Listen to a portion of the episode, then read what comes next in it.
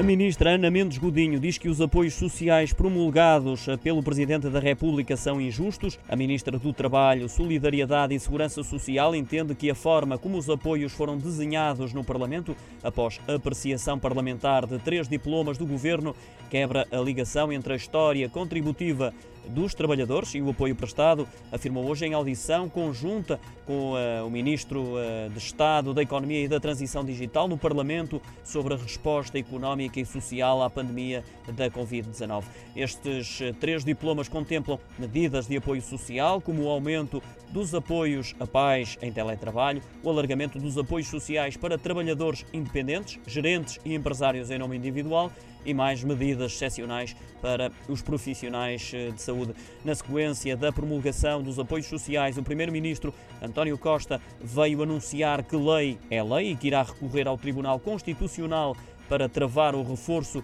dos apoios sociais. Para encerrar o caso, Marcelo Rebelo de Sousa destacou que é o direito que serve a política, não é a política que serve o direito e que é preciso garantias do governo e da oposição de que a atual legislatura vai até ao fim.